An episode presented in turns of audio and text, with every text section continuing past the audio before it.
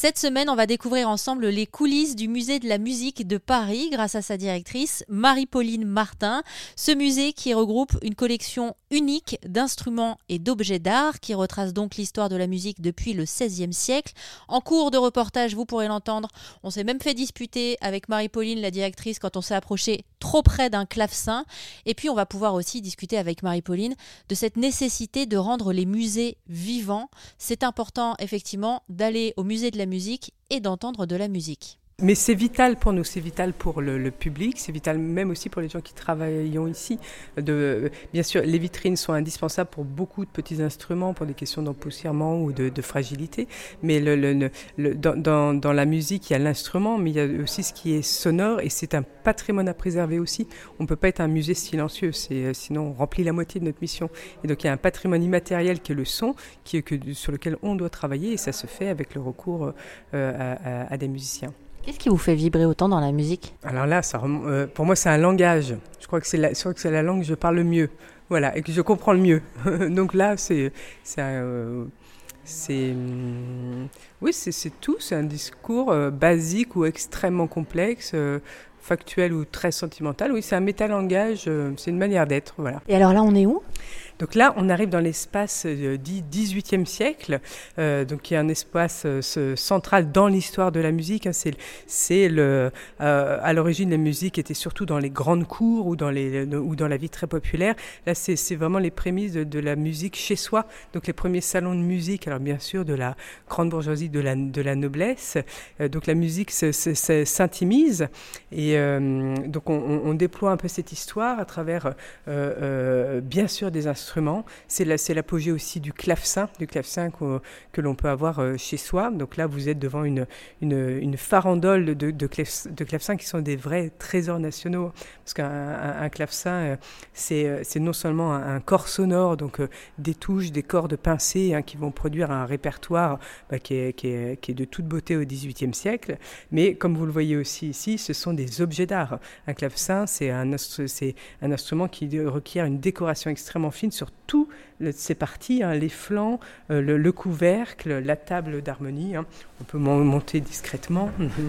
Voilà. Et chaque décoration est symbolique. Très souvent, ça va être des chants d'oiseaux qui seront figurés donc de manière muette ou des épisodes de danse ou comme ici sur un fond doré, ce qu'on appelle des grotesques, donc des motifs très...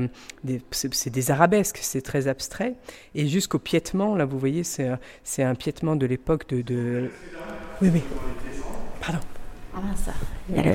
Voilà, je vous en prie, c'est normal. Je suis avec la directrice du musée, voilà. Monsieur, on a le droit. Bien. C'est une interview, mais vous faites très bien. Non, mais c'est bien. Voilà, merci beaucoup, hein. Merci. Vous avez vu comme j'ai bondi, moi voilà. Marie-Pauline, j'en bafouille encore, j'ai eu si peur. Voilà. Mais là, on a une super équipe d'agents d'accueil et de surveillance qui jouent leur rôle et c'est ce qu'il faut. Voilà. Mais là, c'est vrai qu'on s'approchait tout près de ces feuilles d'or recouvertes de motifs peints représentant des petits poutis, des petits angelots. Ouais, c'est incroyable, quoi. Puis quand on voit qu'ils ont su traverser le temps, j'ai encore le cœur qui bat. Hein. Moi, je touche plus à rien. Ne me faites pas m'approcher d'une vitrine ou quoi que ce soit. Je lâche mon micro. Hein. Voilà. Bonjour. Voilà. J'ai eu très peur, hein. J'ai failli lâcher mon micro. Ça va être le moment clé du reportage. Hein. Je pense que là, ouais, on va tout miser là-dessus. Vous voulez me prendre en photo pour mettre une illustration sur cette belle voie ? Mais après, ceux qui sont le plus au contact du public, c'est vraiment notre super équipe d'accueil et de surveillance. Le point de vue qu'il aura sera très complémentaire du mien. N'hésitez pas. Votre prénom, monsieur ? Laurent, bonjour, c'était une rencontre un peu surprenante, c'est promis, je ne ferai plus de bêtises dans le musée de la musique. J'en prends note. Ça fait quoi, Laurent, du coup, de passer ces journées ici et de regarder les autres regarder ces œuvres ? Disons que c'est très relaxant, je suis moi-même musicien, donc je baigne dans un milieu qui me plaît énormément. Vous faites quoi comme musique, vous ? Plutôt de la guitare électrique, de la basse, beaucoup de blues. Et c'est un grand plaisir de voir des gens, justement, venir de ce genre de lieu pour passer un bon moment. Bon, la prochaine fois, je viendrai faire un reportage chez vous. Merci, Laurent. Merci à bientôt. Laurent. Au revoir. Merci, Laurent. Ah ouais, donc tout le monde est musicien ici ? Oui, beaucoup. Enfin, après, il y a une passion commune. Oui. Alors là, on continue. L'espace, en soi, il y a une succession de podiums avec des piles... Les tout premiers pianos, pianoforte ou des harpes. Mais... à côté de ces instruments, vous avez aussi là un podium avec des instruments jouables, c'est-à-dire ce sont les instruments mis à disposition des musiciens qui sont invités quotidiennement dans le musée. Et ça, il faut savoir que ce que vous avez vu, c'est pas une découverte fortuite. En fait, il n'y a aucun moment où vous pouvez visiter le musée sans la présence d'un musicien. Donc ça, c'est une logistique très que gère une jeune femme formidable qui s'appelle Emmanuelle Audouard. Le principe depuis l'ouverture du musée, c'est que il doit y avoir au moins un musicien qui joue de la musique en live in situ. Et au total, c'est 120 musiciens, c'est un réseau de 120 musiciens qui se partagent toutes les matinées et les après-midi de toute une année entière et qui accompagnent d'abord les scolaires le matin, mais aussi les visiteurs libres l'après-midi.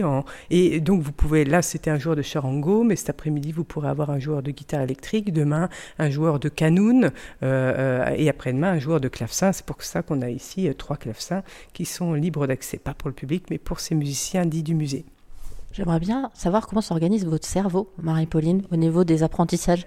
Non, mais parce que vous savez un nombre incalculable de choses. Ça va vous arriver des fois à faire le vide ? Oui. On a des émissions super sur AirZen Radio consacrées à la méditation. Hein. Ah oui, comme disait Laurent, c'est très... C'est un peu une coupure hors du... Être dans un musée, moi, je trouve que c'est extrêmement relaxant. Ça... Oui, il y a l'immensité du savoir, mais on sait qu'on ne saura jamais tout. Ça, c'est un lieu aussi de modestie profonde. Hein. On avance. C'est un lieu du temps long aussi. C'est-à-dire pour se rendre expert d'un domaine ou pour créer un événement, c'est pas à pas. Chaque jour compte. On n'est pas du tout dans la production événementielle d'un concert par jour. On a tous cette modestie par rapport à l'immensité du temps, l'immensité des savoirs, et que chaque jour suffit sa peine et qu'on apprend petit à petit. C'est un métier très proche de l'artisanat, moi je trouve, le métier de conservateur et le métier de lorsqu'on travaille dans un musée. C'est le savoir-faire se construit pas à pas, il est très matériel parce qu'on est face à des objets et pour ça c'est très rassurant. On n'est pas dans ce speed du monde des réseaux sociaux. On est bon, à la fois on est un peu schizophrène, parce que dès qu'on sort, on a des enfants dont il faut réguler l'activité sur TikTok, et on vit quand même, on est des gens tout à fait normaux, mais quand on planche dans un musée, on est dans un autre espace-temps qui est très proche, je pense, de celui des luthiers, des artisans, et moi je trouve ça très sain et très reposant. C'est ma méditation à moi. Voilà. Il y a un côté un peu monacal même, voilà. Presque. Hein. Surtout ici, je trouve, voilà. Parce que ça résonne, les pièces sont grandes, il y a des puits de lumière de temps en temps, mais pas que, et c'est vrai que c'est assez particulier, je suis d'accord avec vous, j'ai plus la notion du temps, par exemple, voilà. Depuis tout à l'heure. On a tout perdu, ça se trouve, ça fait 18 heures qu'on est ensemble en train de marcher dans le musée, Marie-Pauline. Voilà. Et vous n'en sortirez pas, vous ne savez pas encore.